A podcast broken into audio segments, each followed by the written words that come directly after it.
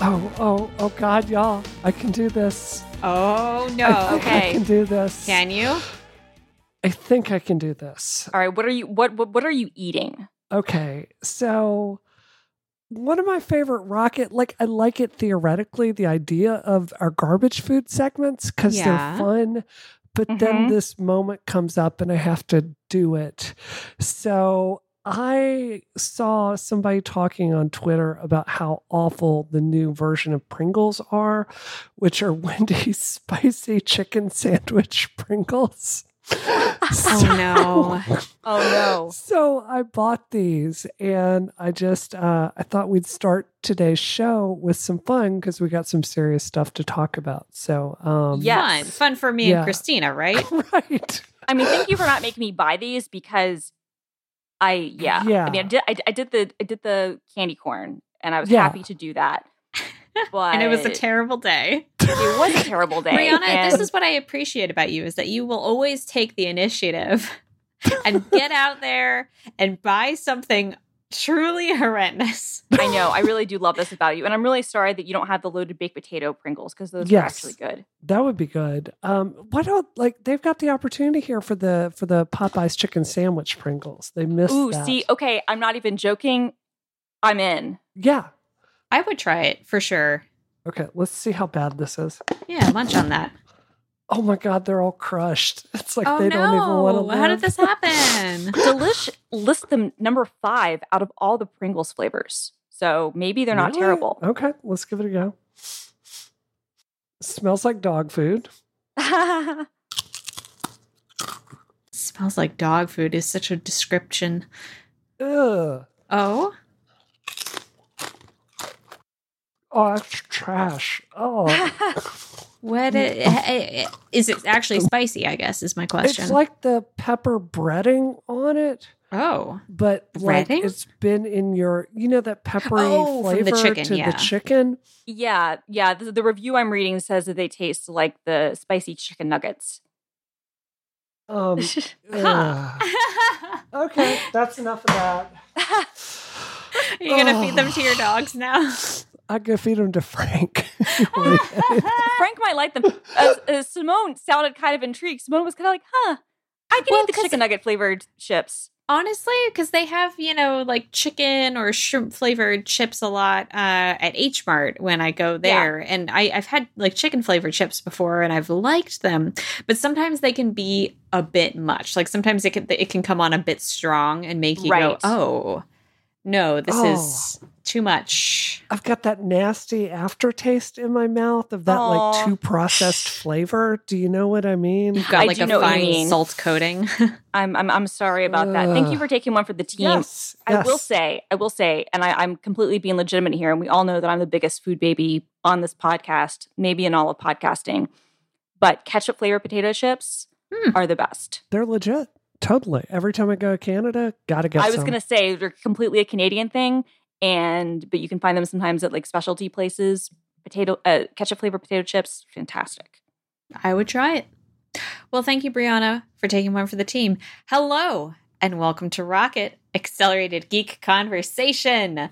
This episode is brought to you by Text Expander from Smile and Fastmail.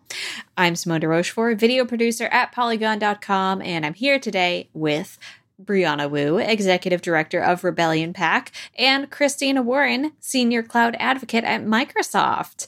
Uh, I guess we know how we're doing today because we just heard some audio. But Christina, how are you today? I'm good. I'm hot. It is uh it is Mm. once again very warm in Seattle and like the point where they're doing like heat warnings. It's not going to be yeah. like where I have to go to a hotel because if it's a high of 94 degrees and it's only going to be that for a couple of hours, excuse me, fine, I can deal with that. It's not like when it's 110 like that's where I draw the line and it's all day. But it's still yeah, it's warm and I'm I hate global warming because I live in a place that frankly just the Pacific Northwest was not did not prepare. They did not prepare for the destruction of our planet and so now I'm suffering and so that's how I'm doing. Mm. I should mention also that I am in, uh, we're having a thunderstorm here right now as I record. So you might hear a little bit of thunder on my end. Um, and I'm sorry for that, but I, I went out and I yelled at the sky and um, they clapped back at me. So hmm. can't do anything about it. it's really cool though. I wish I were outside in it. Ah, well, enough about the heat death of our planet. Let's talk about the death of tech security, Privacy. I guess. oh dear. Okay, so uh, this is going to be a pretty serious topic. Uh, we are going to be discussing uh, not child sexual abuse necessarily, but technological safeguards to prevent its spread um, and how we feel about the implementation of those. So just know that going in. Apple is building tools that are intended to prevent the spread of child sexual abuse materials in text messages and on iCloud, according to a post on the Apple website. Uh, so, end to end encryption, as we all know, has long been one of the main selling points of the iPhone. But now Apple is adding machine learning tools to the software itself that will, among other things, scan photos uh, that you are uploading to iCloud and compare them against a hashed database of child sexual abuse images um, before those photos are backed up to the iCloud. And it will also scan messages sent to and from minors who um, are like on a family account and have this feature turned on to ensure that they're not being sent inappropriate messages or images. And, and, and I want to clarify real quickly: these are two different technologies and two different mm-hmm. things. So the way that the um, the the the, the CSAM um, uh, hash stuff works is using an algorithm that's, I guess, built into like the secure enclave or whatever that's going to compare a hash um, from you know those images against like a database that that um, uh, NCMEC, which is the the National Center for National I, I don't know it's whatever the, the, the government agency is for for um, uh, child abuse stuff. National Center um, for Missing and Exploited Children. Thank you. Um, so it, will be comparing the hash on that, but it's it's using it's just comparing the, the, hashes. Whereas what the iMessage stuff does, which is a completely different feature, that's for any sort of uh, I guess like nude stuff or or what they would consider explicit images, and that's using just regular machine learning. Um, uh, it's also taking place on device, but but that presumably could even be you know uh, cloud enabled. I don't even know, but but that's I, I just want to clarify that they're two different things and they're using two different technologies. Mm-hmm. Uh, so there's been a lot of conversation around this this week uh, because obviously this comes after years of Apple resisting putting any kind of backdoor into into its devices to prevent uh, iMessages from from being being uh, seen by anybody except the users uh, with end-to-end encryption. Um, Apple is saying that this is this is a system that would never be expanded to uh, like by governments to use it to scan for other things. Obviously, there is concern about that. Uh, organizations like the EFF say that it is naive to think that because other other machine learning tools that have originated in the desire to protect children have in this world been co-opted into scanning for anti-government sentiment um, or lgbt content for example in countries where that is illegal so a lot of people uh, for a lot of people against how do you two feel Huh. You want to go first, Chris, Brie? I think we're on the same page about this. So go just say it for both of us. yeah, no, we're against this. Um, uh, obviously, it goes without saying. And honestly, me off. I'm going to start with this. It me off that I have to have this disclaimer. I'm angry at the way that this conversation has been, in my opinion, weaponized and has been mm-hmm. politicized. That I have to actually say I'm against child sexual abuse imagery. I'm against, uh, you know, any any uh, child abuse. I'm against the spread of these images. I'm ex- I'm against these images existing. I hate that I have to say that. The fact that I have to say that is, and you're going to have to bleep me here, but I'm sorry. It's it's extremely up. And it's incredibly disingenuous to me. And eh, the fact that it's been politicized and that everyone who dares want to talk about the very real and very valid concerns that we have about how these so called like safeguard measures could A, whether or not they're actually going to be beneficial, which is a separate conversation, but B, like what this could mean for other privacies and other civil liberties and how it might be co opted by like more fascist and dictatorship governments. The fact that we have to make this clarification simply to express the fact that we're uncomfortable with some of with, with, with the way that this is being um, appropriated um, simply because the messaging is that if you're against this you're you're against child safety. And that is a that is a dichotomy that is unfair and doesn't exist. And i, I frankly uh, like i am angry that i have to state that outright 100% i feel exactly the same way um like we've just been it's really frustrating. I think all of us here on this this show, like we've certainly spoken out a lot against you know sexual sexual sexual abuse as a wider issue in our society. We're obviously a thousand percent against children being exploited. At the same time, just to walk you through some of these features, because um, I want to talk about it from a technical point of view they implemented this in they implemented a bad idea as well on the iCloud side as I think mm-hmm. it could be implemented. So just to kind of walk listeners through it, um, you they will use this National Center for uh, Exploited and Abused Children. They have a database of child pornography. Uh, they've created basically a digital fingerprint of it. Uh, it's a basically a digital hash, and then they will compare your iCloud photos as you upload them against this database. Your photos themselves won't be uploaded. What will happen is a cryptographic hash, uh, basically a digital fingerprint, will be correct, uh, created, and it's uh, it's adaptive enough that even if it's a little bit modified, you know what I mean, a little bit bigger or you know the tone shifted slightly, it it according to Apple, is, is, adaptive enough that it can still detect this within, um, you know, a close enough um, uh, boundary to make it work. So, Apple's not getting access to your pictures; they are comparing it against this database.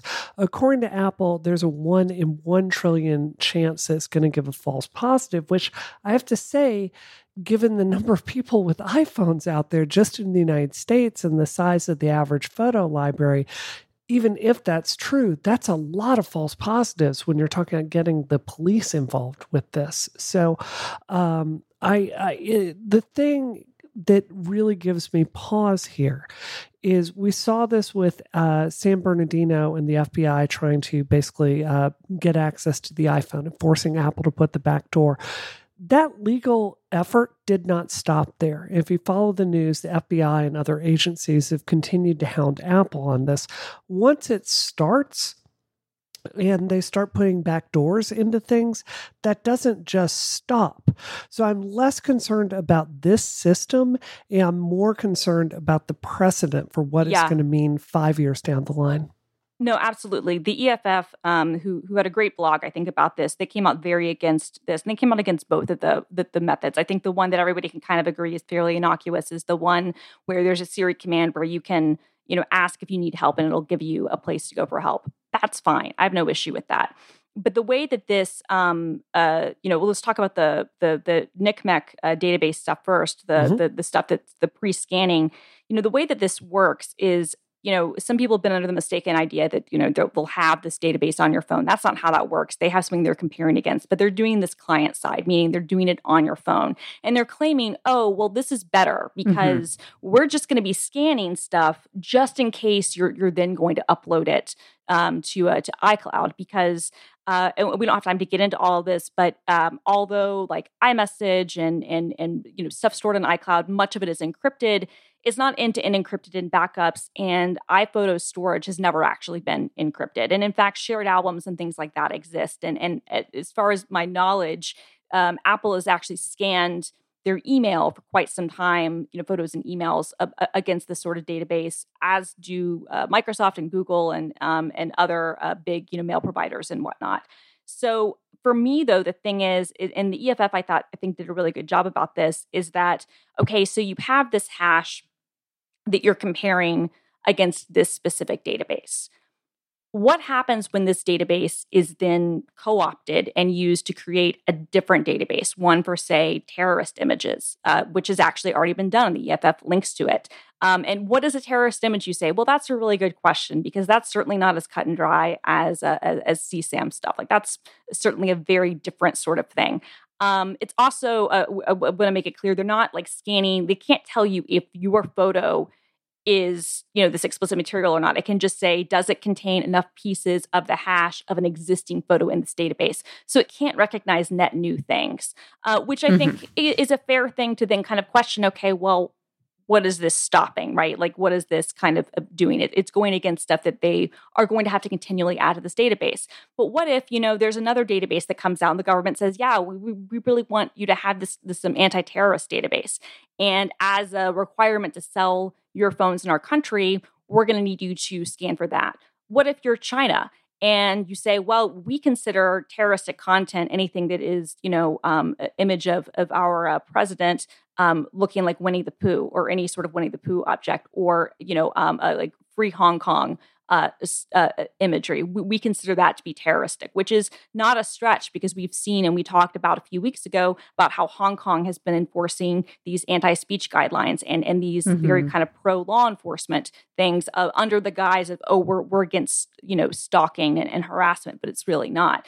Uh, the same thing about India, who is actively you know like uh, raining, raining, raining out on Twitter and other places, being like, if you don't remove this content that we consider objectionable, then we we will, you know, arrest you. Uh, we will go that far as to as to arrest your employees as, as being, you know, victims of this. So what if it goes into that sort of thing? And I think that is is the kind of the slippery slope that Brie brings up. And we uh, even especially in the case of the United States, the way that the the NSA and some of those things work, we wouldn't even necessarily be aware if they were asked to implement these sorts of, you know, guards, let's say an anti-terrorism um, a database, we wouldn't even necessarily be aware of that. Like they wouldn't even necessarily have the ability to disclose that to the public, as, as we saw a number of months ago when it turned out that um, a number of uh, you know administration officials' um, emails um, and, and iCloud stuff had been requested um, by uh, by the government, and, and it had to be turned over, and that Apple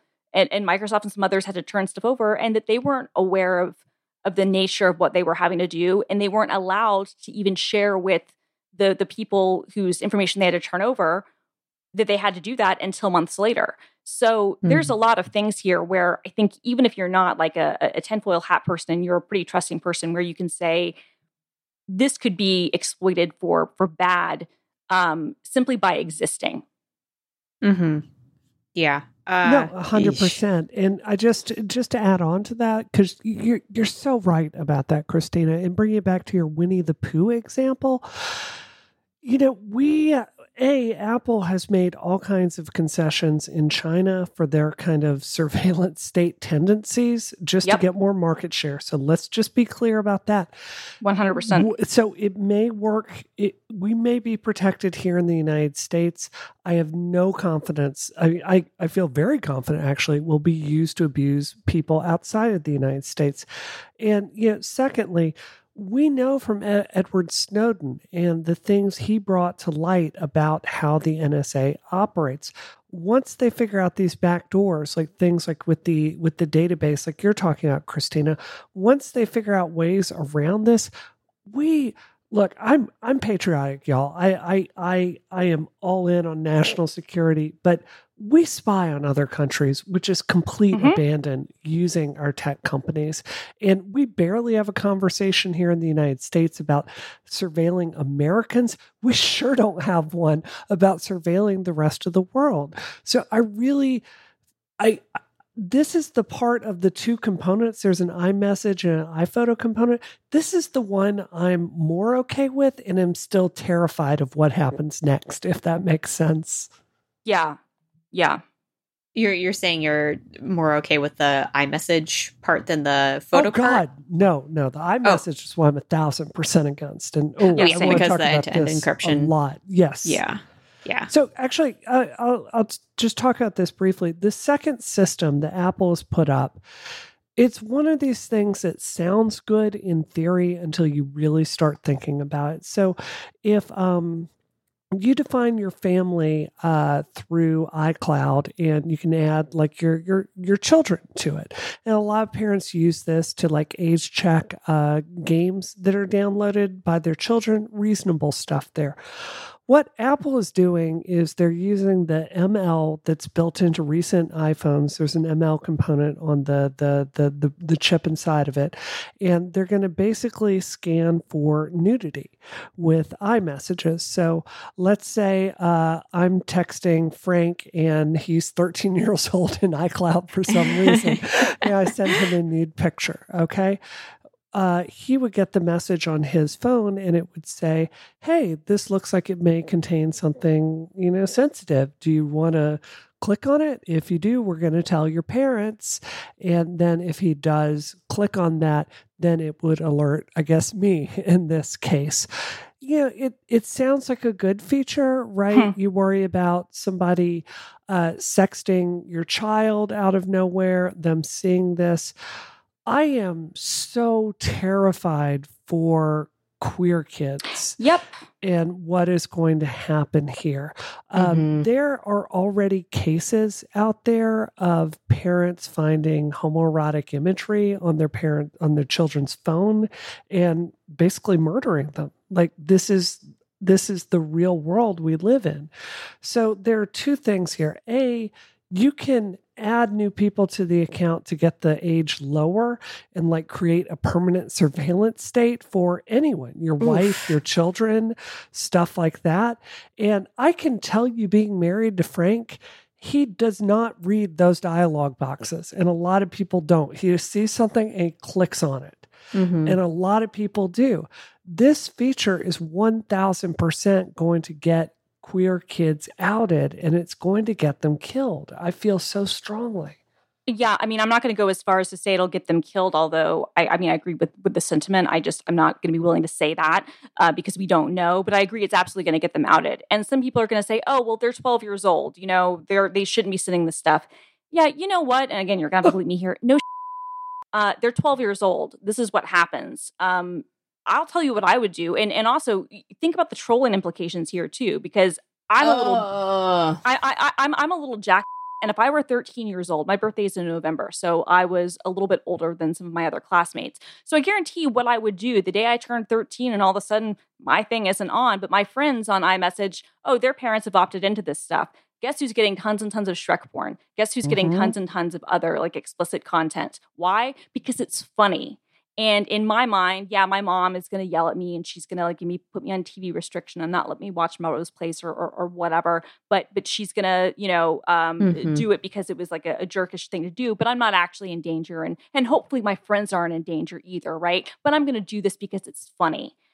I'm sure that that my immaturity at that age is not completely in is not different than I'm sure this generation is is no less um uh, like terrible than I was. so if people don't think that this is going to be used as a way to troll one another, you don't know kids. Like you've seriously never been a child if you don't know that people will use this to get back at one another. And to your point too, Bree, although you can't change like your age in an iCloud thing, like I think after the account's been created, like I don't think you can go back and make it younger or something like that. You could create a new account to make someone younger and force them to use it. There have already been instances, and in fact, this was something that it took a while to get removed from the App Store, but there was an app in, in Saudi Arabia that would essentially track it was you know it's something that, that men in the family would install on their wife and their and their female children's phones that could track them at all times and and keep tabs of them and there have been stories about people who like this app was eventually removed from the app store because it would show their location it would show everything else it would control everything it would send all their information to the account owner in this case you know the man of family. And there were women um you know including like like like you know children who like had to escape you know the family by stealing and finding a way to hack into the phone to disable this feature so that they could get to the airport and get out of the country so that they could escape these violent situations.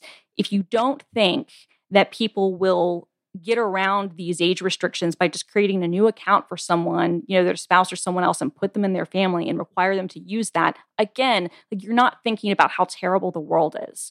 Um, also, I- I'm sorry, am I alone here? Why does Apple need to be in the nanny state business? Yeah. Like, That's like a- honestly, that's a really good question. And what I one one of the things that I really don't like about this one is that, uh, and again with the the caveat that obviously we're not out here sending nude photographs to minors, but the person a person who does not have this turned on will not be notified if the person they're texting does.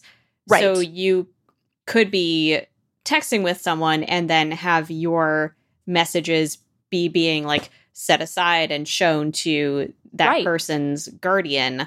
Um, and obviously, the situation that Apple is trying to prevent here is a terrible one and that I'm extremely against and is horrible and it no doubt does happen all the time. But it is a situation it, they're opting people into this security system without their knowledge um, and i just don't like that A hundred percent. And you know, this is this may be a controversial statement. I don't think it's necessarily healthy to have parents policing everything that a child is thinking or feeling or looking at as they are you know understanding sexuality i think that a certain amount of privacy there is a good thing right i mean i Mhm. remember for myself you know i grew up in the south we didn't really have the internet in the same way. When I started figuring out that I was queer, like I would go to the library. I was terrified my parents were going to look up my library records, right? Hmm. Like this is it's just a digital surveillance state in a really scary way. And I just I think that the case of a child this is how I feel. I think that if you were to implement this, my my guess would be the N of children, the population of children, the cohort of children they're going to be saved from child sexual predators is going to be much much smaller than the number of children that are going to grow up developmentally damaged because their their parents created like a police state around Right. sexuality shaming them. I just Yeah. I think that this is going to harm a lot more than it's going to help, but it's going to feel good to some people. Yeah, I'm but, but and I'm going to go back to, to my initial thing is like I don't know what Apple needs to be in this business. They're not going to be driving revenue from this. Um, this is just going to be an add-on feature. This is something that like honestly, let Disney like they make a service. I think it's called Circle or something. Like let them do it, right? Let let these other things do it. If you want other other services exist that do this sort of thing that have heavier parental controls than what Apple can offer. And and some of them are built on Apple's APIs and some of them maybe can't be as deep as, as what screen time is and other stuff, but they but they can do certain things. Like let let those things exist. Why I don't understand why Apple needs to be the one to take this position. I don't I don't get what the benefit is for them other than to uh, once again be, you know, patriarchal and and you know, like puritanical. It's like this is this can Apple's continuing like war on porn, like like part like 1050, except this time, as you've said, I think there could be negative consequences. I also want to point out point out though, getting away from like the, you know, the potentially like outing queer kids and and and some of the, you know, the trolling attempts and some of the other things, and maybe people weaponizing this uh, you know, to to take control of of, of a spouse or someone else.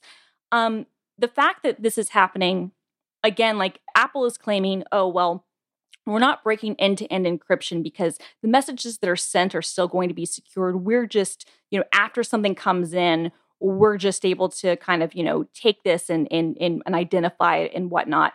A i think that's that's kind of a, a a ruse. I do feel like i feel i agree with the eff that i do feel like this does kind of make some of the end-to-end encrypted stuff um, a little bit false even if it's technically true. But the other thing is you know we talked about those databases and how those things could be used um, from the the um, hashing perspective of photos going to iCloud.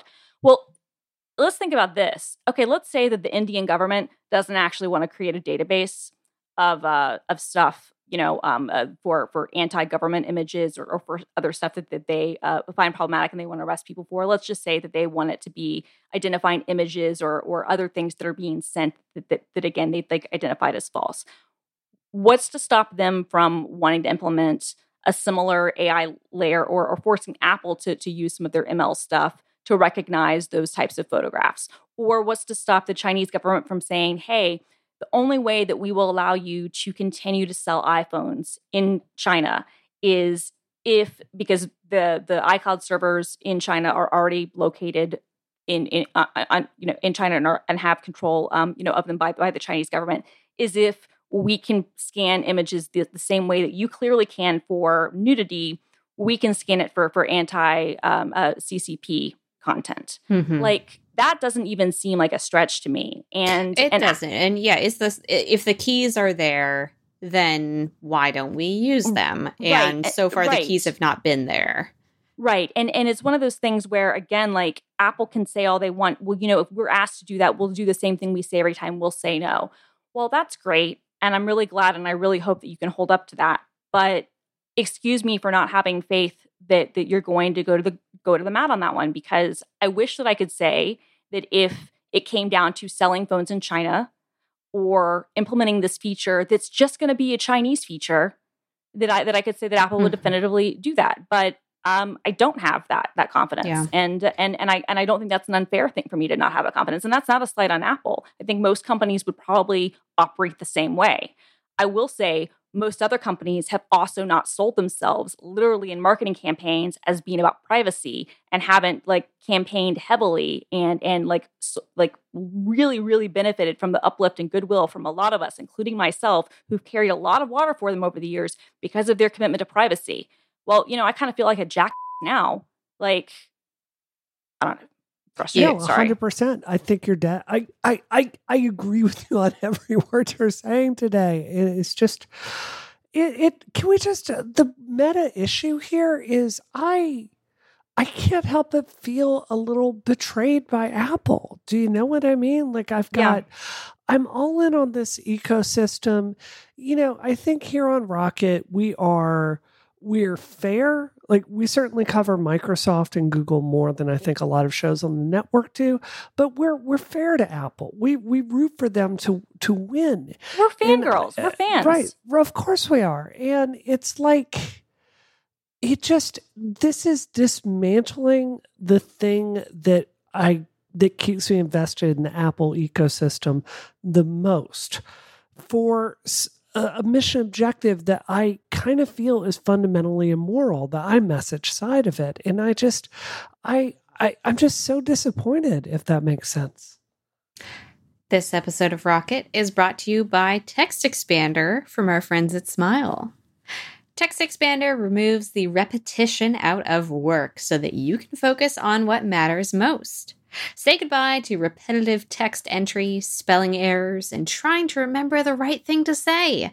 When you use Text Expander, you can say the right thing in just a few keystrokes. It's better than copy and paste and better than scripts and templates. Text Expander snippets allow you to maximize your time by getting rid of the repetitive things you type while still customizing and personalizing your messages. Text Expander can be used in any platform, on any app, anywhere you type. Take back your time and increase your productivity. Christina, do you have an example of how Text Expander has boosted your productivity? God, there's so many. Um, I have, I, I think I've mentioned this before, but I have like uh, certain um, descriptors that I'll do for some of the YouTube videos that I create. And it's always like the same kind of like, you know, copy and paste kind of spiel where this is what I want to insert. And I have a, a, a link set up here and it's formatted a certain way for one of our systems that, that has, you know, like referral links and things like that. And, and it's spaced the right way. And rather than having to have that snippet stored somewhere and then pull it up every time I need to put it into a video, I just have to type in a couple of characters and it's there and it's perfect. And that is massively helpful. And I do that dozens of times a week and I do it for dozens of different things. Like there's just I think like once I've kind of come up with the idea of like, okay, is there a way I can I can automate this or, or have a snippet for this or something else? I use it. And I've I've been using Text Expander uh God for for well over a decade and I've used it I think at every professional job I've ever had for for various things because I have like a work folder in Text Expander that you know has gone through many different jobs, um, and, and it still has some of the old snippets and things there. But it's just because it's so convenient to just automatically insert stuff that you type repeatedly, and in some cases even invoking scripts and, and other things that um, that you might want to do. But yeah, uh, that that's just one example for me is just having that content that's formatted and, and set out a certain way that you don't want to have to like look up every time or find a way to copy paste. It's it's all there and um, it, it can be inserted like correctly every time. Well done, Christina. If you too would like to be as efficient as Christina, as a listener of Rocket, you can get 20% off your first year. Visit textexpander.com slash podcast to learn more about TextExpander and get 20% off. That's textexpander.com slash podcast. Our thanks to TextExpander from Smile for their support of this show and Relay FM. Well, for our second topic today, we're going to be talking about iPhone rumors. Being the shills that we are, we're still going to buy the next damn iPhone. See, this is the problem. So, new iPhone rumors from Bloomberg. I'm sorry for like the complete tonal shift. Um listen.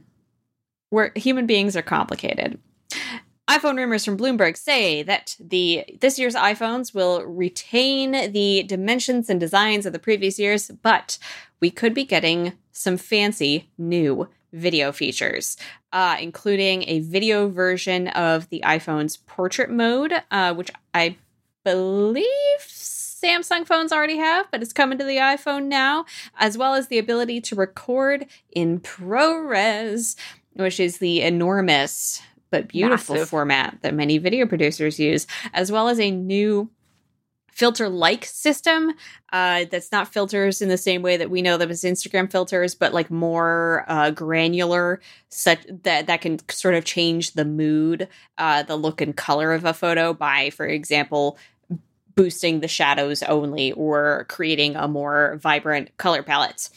Uh, these phones will also reportedly have the faster A15 chip and a smaller notch on the front of the phone, and, and potentially uh, a faster refresh rate for smoother scrolling online, which is 90% of what we do with these little machines. So, this comes at a time when I literally, on this day, sat down with my financial advisor and said, Alex, what if I don't buy a new iPhone this year? I've just finished paying off my iPhone 11. Mm-hmm. What if mm-hmm. I decide to be strong and not purchase an iPhone this year? I'm going to hold myself to that. And I told her, I said, I'm actually talking about the new iPhones on my podcast this very day, and my co hosts are going to try to convince me. What? To change my word. No.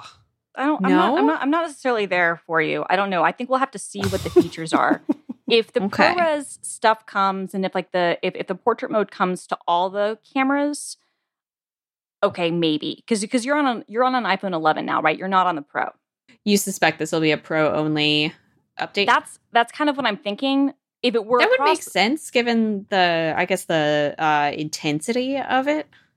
Yeah, I mean, if it, if it's across the board, we'll have to see. Just because I know how much video stuff you do, and I could see it being useful especially in a work from home scenario or if you're on the go like there there are arguments that i think that you could make to say that this would be potentially a good upgrade in that in that scenario but I if it's think, and not to argue back against arguments no, that you fine. haven't even made yet. However, I think given that I make videos for YouTube, it's I like it. I like the potential of it. However, at the end of the day, they're going to be videos on YouTube and they're going to be seen on a bajillion different devices. They're going to be compressed. It's going to be, no matter what I do, it's going to be diluted. And I think for me, although having ProRes video would be beautiful, the scenarios, the, the number of times I've needed to shoot stuff with the iPhone is so low and the uh, and, and what it turns into does not necessarily have to be like in that quality so I like it. I want it, but it's not a deal breaker.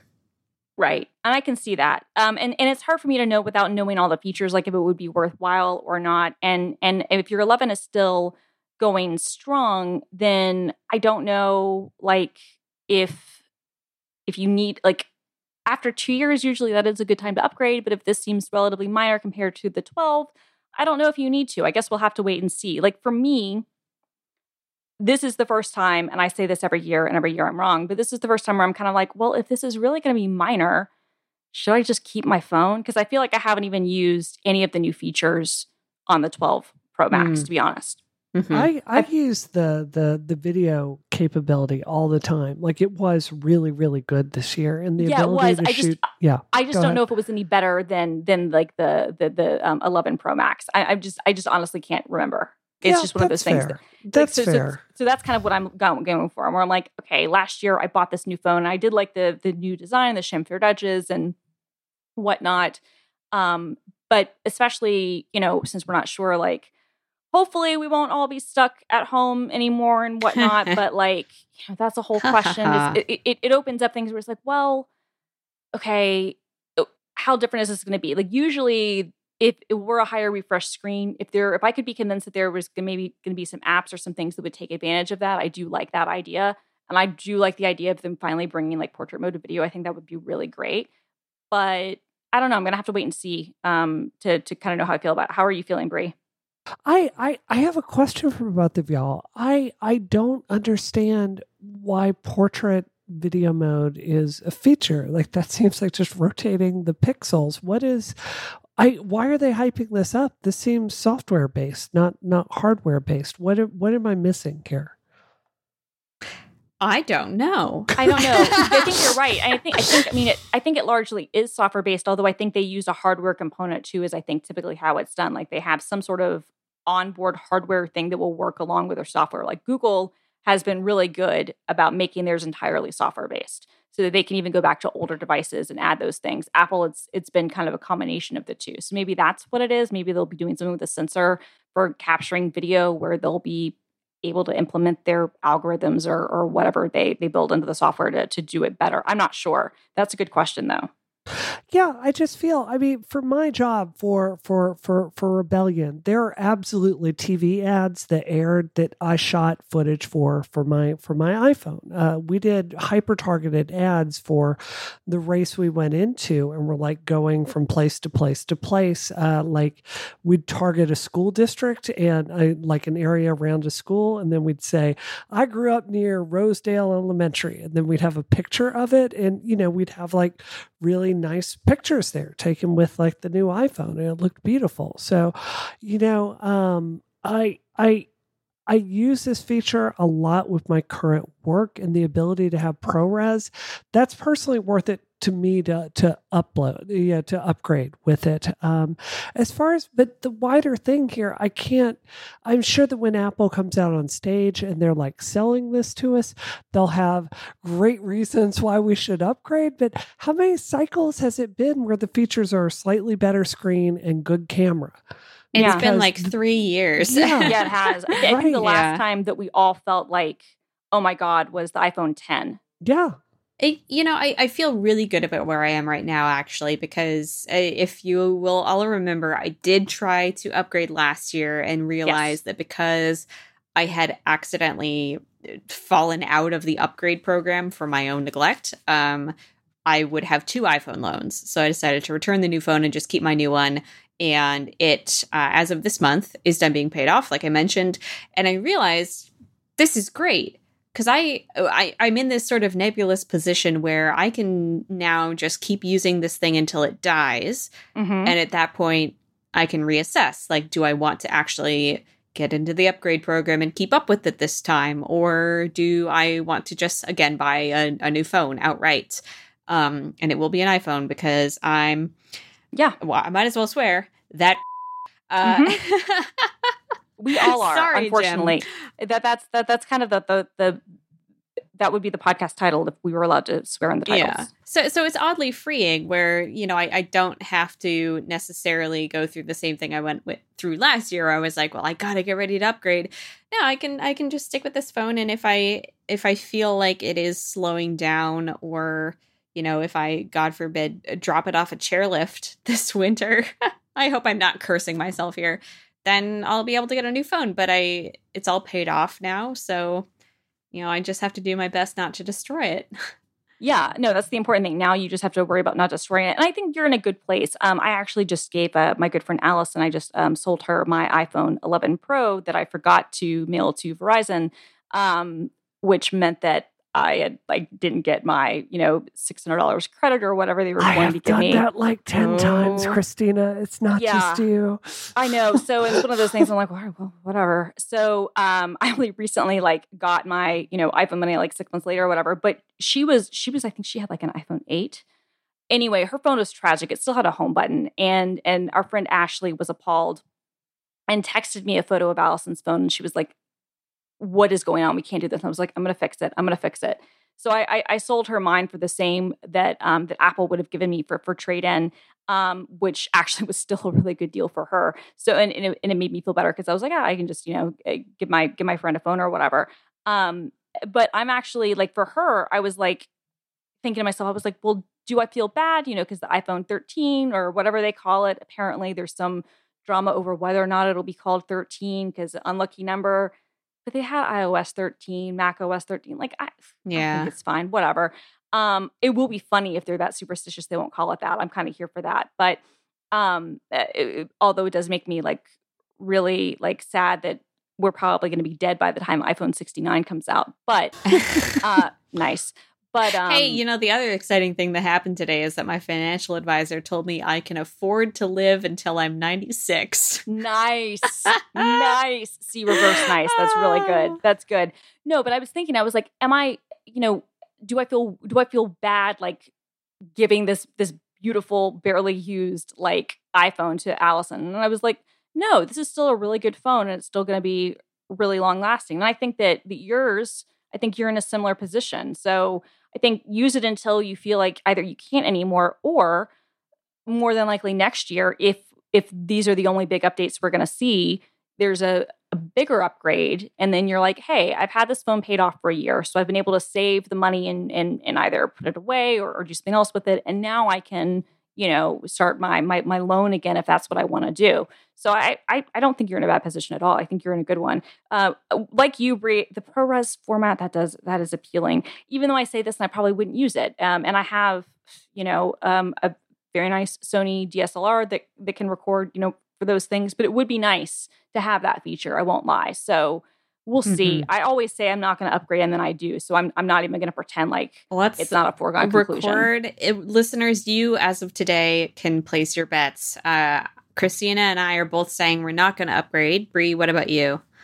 Uh, I, I will need to hear more. Um, Okay. The, there's there's nothing here that is particularly sexy to me, but you know it's like it is every year. I, I say I'm not going to do it, and they roll it out, and all my friends are talking about it. And I'm like, I was gonna say, "Ah." Peer I was gonna say- pressure online is bad for us. I was going to say, Simone, I don't even know if I'm going to go on record as saying I'm not going to do it. I'm, Okay. I'm going to say I'm considering not doing it, which for me is a lot. But look, I know myself too well. We all, the audience knows me. Everybody knows. Like, it would be a very easy bet for everyone to win. So, All right.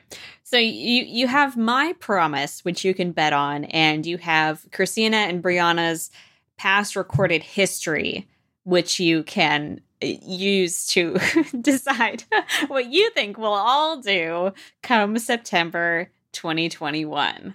Holy cow. We're less than half a year away from 2022. That's fine. Oh, I'm Yes. sorry. Hey, this episode of Rocket is brought to you by Fastmail. Fastmail is putting you first by prioritizing privacy and usability.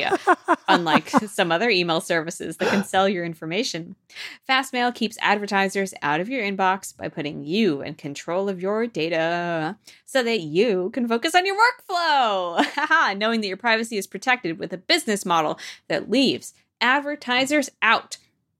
Fastmail works great with the built in mail, calendar, and contact apps on Mac OS and iOS, in addition to offering a great web client.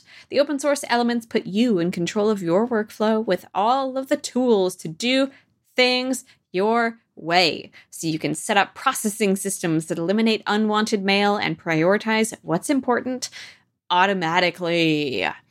For over 20 years, Fastmail has been keeping customer data private. It is one of the longest operating and most trusted email services in the world. To be part of the very best in email, go directly to the source and try Fastmail. Just go to fastmail.com slash rocket to get started today. That is fastmail.com slash rocket for a free month and 10% discount off your first year. That's pretty freaking great.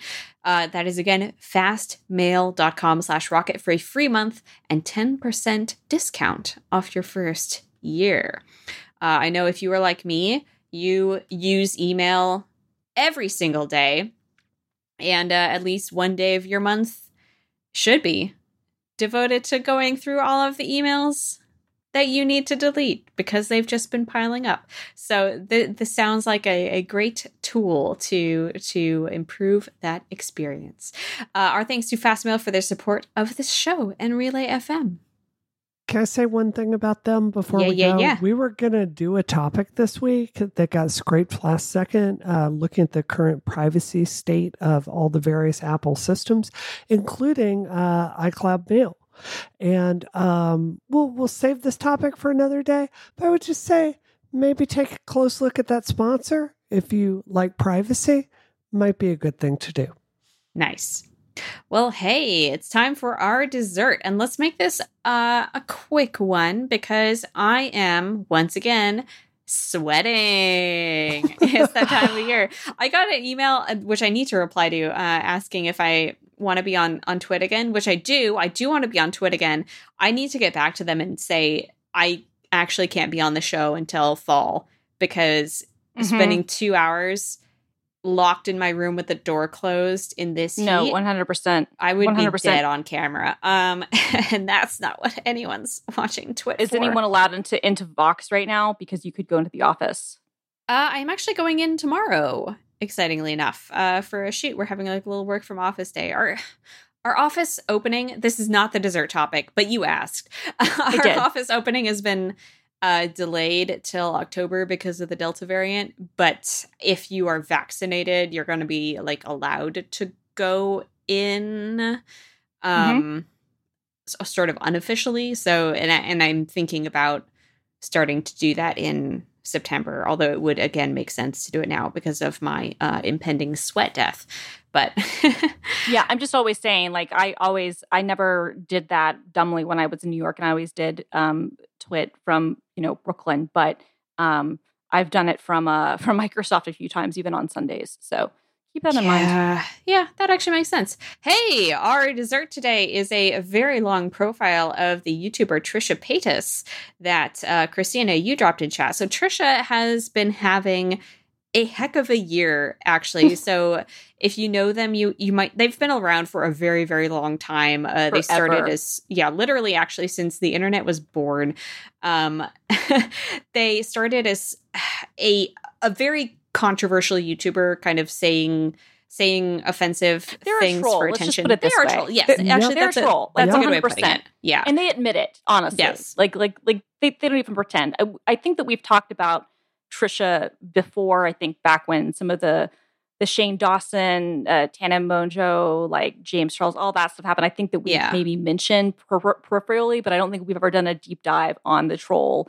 that is the uncancelable Trisha Paytas. yes, they are completely uncancelable because everything they do is a troll. And they are still a troll, uh, and they've definitely done and said things that I don't find funny at all or amusing. But they're sort of having a moment right now, a, a kind of renaissance and a uh, not a, tr- a complete turn away from trolldom but a moment of kind of like finding themselves and you know embodying happiness which is really interesting because they're a person who like famously has dealt with mental health problems very publicly online dealt with drug addiction very publicly online um been involved in drama right and left in the youtube community um, and there's been this profile from BuzzFeed and then another one from Rebecca Jennings, uh, which I think Rebecca wrote that for the cut Yeah, it was. Yeah, I was going to say it was for New York Mag. Yeah, for New York Mag, yeah, um, about about Trisha's life and uh, and the eight hundred thousand dollars a month that they make. I this, okay. This was the thing that was most shocking to me. I was like, "Holy crap!" I'm gonna they- scream. Uh, yeah, because because there. So I, I've been following Trisha for years, as I think most people who follow YouTube drama have, because they are like a key part of it, and they're uncancelable. And um, uh, one of your former colleagues, who you put me in touch with, Simone, we we've had like many DMs about like Trisha's trolling and like their uncancelable nature and whatnot. and and they've done a number of different things, you know, to make money. Not all of it is on AdSense, but selling merch, selling other stuff. They also have a very successful OnlyFans, You'll which apparently is now old content that they just resell to people. But like they make eight hundred thousand dollars a month, and wow, the OnlyFans thing, let let's revisit that quickly. I need to revisit that. Okay, so they say in this piece they're still making maybe $150,000 from reposting old content on OnlyFans. Ah, it, it, I mean. I mean, I I, I can't What am I fathom doing what with this my is like. freaking appreciate life. the scam. I, I, I was appreciate going the to say, scam. I yeah. really appreciate the scam. Also, this the profile. This is what's so great about so so so Scaachi Koul wrote this, and and Skashi is is is great and has written some really great profiles, um, and and done some really great feature writing for for BuzzFeed. But she did another profile, I guess about um two months ago, about another famous for drama person on on YouTube, the much less successful uh, Gabbie Hanna. And, and I don't, I'm not even Oh, gonna get into. Gabbie's whole bag because I don't care. Um, she sucks, but whatever. And it, here's the thing about Trisha. I'm just gonna say this. Trisha is is a troll and is problematic and has all these other things. And sometimes it's just like seems like like off their rocker completely. Like you're just like, what are you even doing? But they are so entertaining. Like Yep. I can't even be mad. Like I've watched them for years because they are so entertaining. And and I'm like, even when I'm mad at them, I'm like, you're ridiculous, you're you're dumb. I'm like, but you're really compelling and entertaining, and you have a charisma that frankly a lot of other people on the platform just don't have. So I have to give them credit for that. But but but Scaachi wrote this profile of, of Gabbie Hanna, and I guess she was working on the two profiles around the same time. And so she reached out to Trisha why, after she'd already kind of done the visit to their house and, and had written the bulk of the things and and asked for comments on Gabbie Hanna because the two of them have drama and it is a, an integral part of the Gabbie Hanna's current narrative is to talk about like the, the, the Trisha Paytas stuff. And so so Trisha was like, "How dare you bring this person up to me? I don't want to comment on it. I don't want to have my name anywhere in this piece about about um, uh, Gabbie." Which is a ridiculous request. Like you can say, "I don't want to comment on it. Anything I told you off the record, I don't want to include it." Fine, but you can't say you can't bring me up in this article you write about this other person when we have a history together and it and it's valid for the narrative like you as like the subject of a different story even as a subject of the current story you have no right to tell the journalist what they can or can't include mm-hmm. especially you know like un- unless it was something that was strictly off the record she didn't but she didn't make a promise to her that she wouldn't include anything about gabby well the gabby story comes out there's like one line about trisha like one line like it's almost nothing and trisha just like went off on twitter and like just called Scaachi all kinds of names and all kinds of other stuff. And then right before this came out, I guess like it, like they went on like their their new podcast, um, which which they uh, did since uh, Frenemies, which was a collab podcast, which was great because it was a train wreck, but that ended in spectacular train wreck fashion, as of course we knew it would.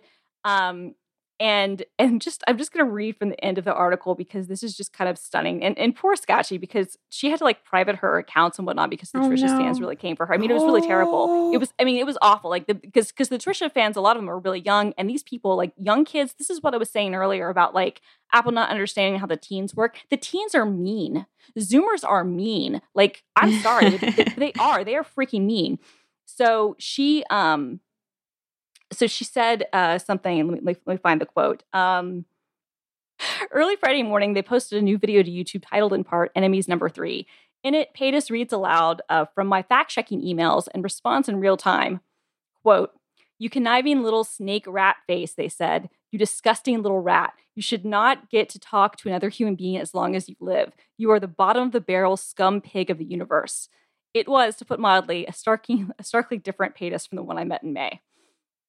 Ah. Ah. it's so freaking weird to be a journalist. It is, but also it's so freaking weird that like these YouTubers that I've like, I don't know about you guys, but like I've like, watched these things in secret, like an embarrassment, and now like they're being covered by the mainstream media, yeah. Uh, and that's bizarre because I'm like, whoa, like like like Trisha's entertaining, and I'm I'm really happy in a sense that they are making so much money, and they are you know like get that bag, whatever, but also it's bizarre. Yeah, and and they really don't have to play by any existing social conventions. Oh no. Oh no, because they've already done everything terrible. Like everybody's already come away with, well, yeah, this is who they are. Like you know what you're getting. I, am speaking about YouTubers actually as a whole here, like when Oh, it as a comes to interacting with with journalists. Um, Oh, okay, yeah, okay, okay, okay. That that I. I but also very specifically with, in this case, yes, because of Trisha Paytas' history, they don't have to. okay, okay, yeah, I agree in this specific case. I think I could disagree more generally, but sure. But yeah, but it's just fascinating to me that it's just like this person is just out of their mind on a lot of levels, incredibly entertaining. But then to send this to, to somebody who's doing what was going to be a glowing profile, like Right. if if Trisha hadn't done all this, you know, insane like, just deranged stuff and called Scott all these names and sent like their fans Mhm. after her and all of that, this would have been an incredibly glowing profile. when they were coming out, you know, at first it was like they come out and they say, I'm a trans man. And I'm watching this video and I'm like, there's no, like, you're not even using any terminology correctly here. You're, you're just, and then they end up deleting that video later and going, okay, I'm non binary. And then you look into their past and they're like, you know, uh, they they have a previous video where they're like, my gender identity is what was it, chicken nugget, Chicken nugget. or I'm a something chicken like nugget, that, yeah. right? And it's like all along here, I hand to God, I I don't know where they're coming from, right? I I I I, I in in their history is so freaking problematic that it's like I'm reading this and it's glowing and I want to believe that they're in a happier, better place, but I kind of just don't trust it at the same time. Does that make sense to you? It yeah, that does make sense. No, I, I and I feel the same way. Although I'm going to be totally honest with you, I I was there was a time like everything was going really well and everything was really mellow and like the Frenemies podcast was going really well and there wasn't any drama and I was like, man, like good for them, but also this is kind of disappointing for me because I enjoy the entertainment. I'm not going to lie. Look, I don't know this person. I don't. I'm, I I have nothing to be ashamed Is about. there They- not they- enough other terrible stuff happening on YouTube for you? well no because well they're one of the most entertaining ones. So and, on, and honestly if they're making $800000 a month because they know that they can do this and they know that they can get away with this. So i don't feel bad saying this in the slightest that i enjoy i, I revel in, in the drama. But but i was kind of concerned. I was like man you know we haven't seen any sort of like dramatic thing in a while. Like i think the last time that anything had happened was when they officially um, broke rank with Shane Dawson and um, and his fiance and like uh, uh, dragged them to filth, and everybody was kind of like, "Yeah, yeah, cool, that was good job. Um, but but but I but I saw this, but I'm, I'm kind of with you. But I was kind of like, man, everything's like been so normal, and then all of a sudden, it's like, nope, here we go, the frenemies break up, and now I was like going ever Scaachi. Like, there's always something. Like, I, I I totally agree with you, Brie. I never know how to take it, except that this is a person who, I think, clearly from their own admission, has some you know mental health struggles and things like that. And I'm not making light of that at all. I'm just saying that's they they clearly have monetized that, which But okay. and- but that's another thing. You know, I've gone to rehab and I've I've talked many times about my experience there. It was it was it was life changing. And you know, like I think about my friends that died in rehab and not never got better. Mhm. And then I've seen some of their videos about this subject and it's it's it, it it's just not the right tone if that makes sense. And I'm, Oh, yeah. I'm like am I talking to someone that's like stupid like a fox? Because that's the conclusion I've come to mm-hmm. about them. Like they're just there's a there's a, it's like they, they don't comprehend the gravity of anything that's going on in any one moment, but there's all this charisma there at the same time. Yeah. It's, I mean. I uh, think I, I think yeah. I don't know if it's not comprehend or if it doesn't care. Like I think there's just an Right. utter rejection of the social norms, which is very fascinating because most people who achieve this level of of fame and notoriety and money care to some degree about being liked. And if anything, it's kind of like there pe- people like this person. I think in spite of you know, like I Right. certainly do. I'm, I'm like there are all these things that are problematic and are bad, and like I don't think that I would want to be friends with Trisha Paytas. That said, I will watch the hell out of their content there, there, there, there, there are times, especially when stuff can get really ridiculous. I'm like, all right, I'm not doing this. I'm taking a break for months. But then something will happen, at, you know, a few months later, and I'm like, oh, okay, this is actually interesting again. You, you, you pulled me back in. You know, I'm, I'm, I'm down with it. Like, I'm not going to be like a every single like week watcher, but like, yeah, I'll, I'll, I'll, I'll, stay aware. I mean, it's it's fascinating. That, that's why I wanted to bring this up because it's it's utterly bizarre and it's an utterly online thing. Like this is the sort of this is the sort of like personality in person. Like they compared themselves to Andy Kaufman, which I think is ridiculous and, and insulting to Andy Kaufman, frankly. But it is interesting to think that I, I, we don't have any other touchstone, anything else to compare this to. Like this is an utterly like I cannot think of another like celebrity, sort of famous person, anything that is that is like this, and it's that's why it's just utterly fascinating to me. I don't know. This episode of Rocket is brought to you by Material from Relay FM. If you like this show and you're like, wow, I wish anyone really ever talked more about Google and Android products, you know, the show you're looking for is Material.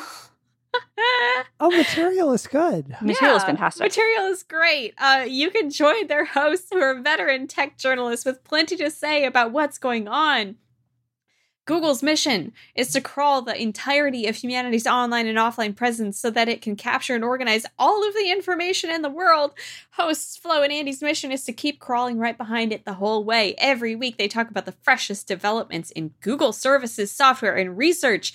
They'll also cover the headlines to remind us all that the founder's famous mandate, don't be evil, is now part of the company's history and not part of the company's culture. So basically, yeah, we talk a lot. We we talk a bit about Google on here and about Android, but not at the depth that people who devote as much time that we spend thinking about Apple products uh, do. So go check out this show. Uh, it is great. Get uh, Google's Journey with Andy and Flo at relay.fm slash material or search for material wherever you get your podcasts. Hey, Christina, what are you doing this week? Um, well, first, I just want to say I didn't make this clear earlier when I was doing my my rant on the Apple stuff look, I know a lot of really great people work at Apple, and I just want to be clear that like my condemnation of this particular policies and the things I like to see change has no bearing whatsoever on the people who work there and who I know aren't involved in all those decisions, and sometimes might be working on some of those things, but it's still not not their purview. Uh, my, my my critique strictly goes to management, so I just want to start with that. I know the people who work there work really hard, and and I don't hold them responsible. So I want to say that. As for what I'm doing this week, it is hot. I know you're hot, Simone. I am like literally sweating. Like it's disgusting. Yep. I can't wait hot. to end this podcast and go into the air conditioning. Carry on. so that's basically what I'm doing this week. I'm like looking to get out of the heat. That's that's it. Brianna, what about you? I, I want to tell y'all what I'm doing this week, but I I know I'm going to be judged for it. I mean, we always judge you, but we do it with love. All right, all right. So where's easier for y'all to see messages? I'm dropping this in Skype. Okay. Okay. I bought another Porsche. Oh my god! It is in it is in Tennessee. Uh, so I'm flying down there on Sunday and I am going to uh, take this and I am going to uh, drive Frank over to Ole Miss. I'm going to stop and see our illustrious uh, Presidente de uh, uh, Relay, Stephen, hey. along the way. And then we're going to have a, a road trip back to Boston. Now, in my defense, the reason I bought this Porsche is it is so undervalued. And the reason it went for this little money is there is a thing in it, an IMS issue that I know how to take apart and fix. Ah. And I'm going to take it back here. I'm going to drive it for a few months and now I'm going to sell it and make like $10,000 on the deal. So nice. that is why I have another Porsche. It is a sleek little car. I'm looking at it right it's now. Fun. It looks like a little yeah. a little bug little black it's very it's very pretty. It's very pretty. And it, it, it's um it's in tennessee so it's not that far from the u.s headquarters which of course are in atlanta Look at um, Christina and I trying to describe a car.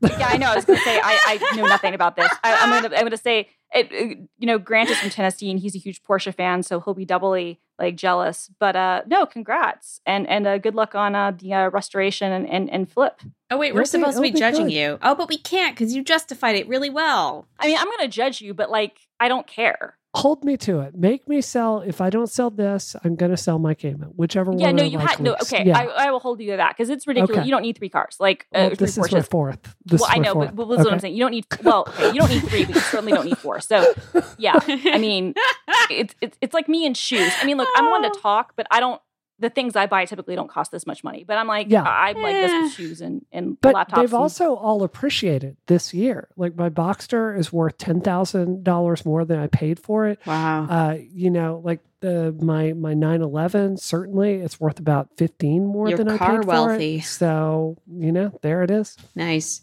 Uh, I am just doing some work. Uh, I have a video hopefully coming out maybe next week, I think, that I'm very excited about that I've been working on for a little bit. And I've been I've been spending a lot of time reading about very old games. And it's Oh. real like games from the friggin' 80s. And it's really exciting to learn That's about. That's not very old. That's not very old. well, considering I that just- games only go back to like what the 60s at most. Fair. 70s. fair. Yeah. yeah. Yeah. yeah they're they're they're old They, they don't feel old to me, but I get the point. fair enough um, but it's it's been really interesting to read about and i'm excited to make more videos about that those uh, topics because i feel like you know it's it's there's so much that i don't know and it's really exciting to learn about and then tell other people who are my age or younger who have just never heard about certain things so it's fun I would love to see a Polygon show that's just Simone sits down and you've never played an NES game before, like this particular NES game, and like, bam, Battletoads, and just watching you react to that. oh that would That be is a multi-million like my uh, nightmare. video right there. the stuff that I oh my god, the games that I've been playing, like text only adventures, are or not text only. They have images, but they're you know um text controlled Right. adventures. Got it. Yeah. Mhm. Got it. Oh, that stuff is difficult. Those text parsers are They picky. are. A lot, all the games are more difficult. Like you don't have as like, much responsive stuff. Like there's not memories, they're not saves. Like it's hard, man. yeah, like, there's not a lot of feedback to tell you what you're doing wrong or if you're doing anything wrong. I've noticed. Yeah. we've learned so much. Hey, uh, Christina, where can we find you online? Uh, you can find me online on, at film underscore girl on the Twitters and the Instagrams. Remember to follow me on Instagram because if I get to 10,000 followers, I'll find a way to wear a, a Clippy costume. Also, and I meant to mention this earlier, we're, we're rebranding my uh, my my um, weekly news show, and I want Oh. feedback on the episode title. So Ooh. give me your feedback on Twitter um, or Instagram if you wanted to do that way. My options that we're considering are ICYMI with Christina Warren or the download with Christina Warren. So let me know your the thoughts. download, the download. Yeah, Okay. that's my okay. feedback. So uh, I, I will add that to the list. I think ICYMI got barely more in the Twitter poll, but they're really even, they're really even. So in either case, uh, want your feedback there, film underscore girl on the Twitters and the Instagrams. And you can find the videos that I do at work at youtube.com slash Microsoft developer. and Brianna, what about you? Uh, you can see me on Twitter at uh, Brianna Wu. And you can find me on Twitter at DoomQuasar and at youtube.com slash polygon. Thank you so much, everyone, for listening to this episode of Rocket. I hope you enjoyed it. If you did, you can leave a review on Apple Podcasts, and I hope it's a five star one. Thank you to everyone who does that. This episode of Rocket is terminated. Terminated. Terminated.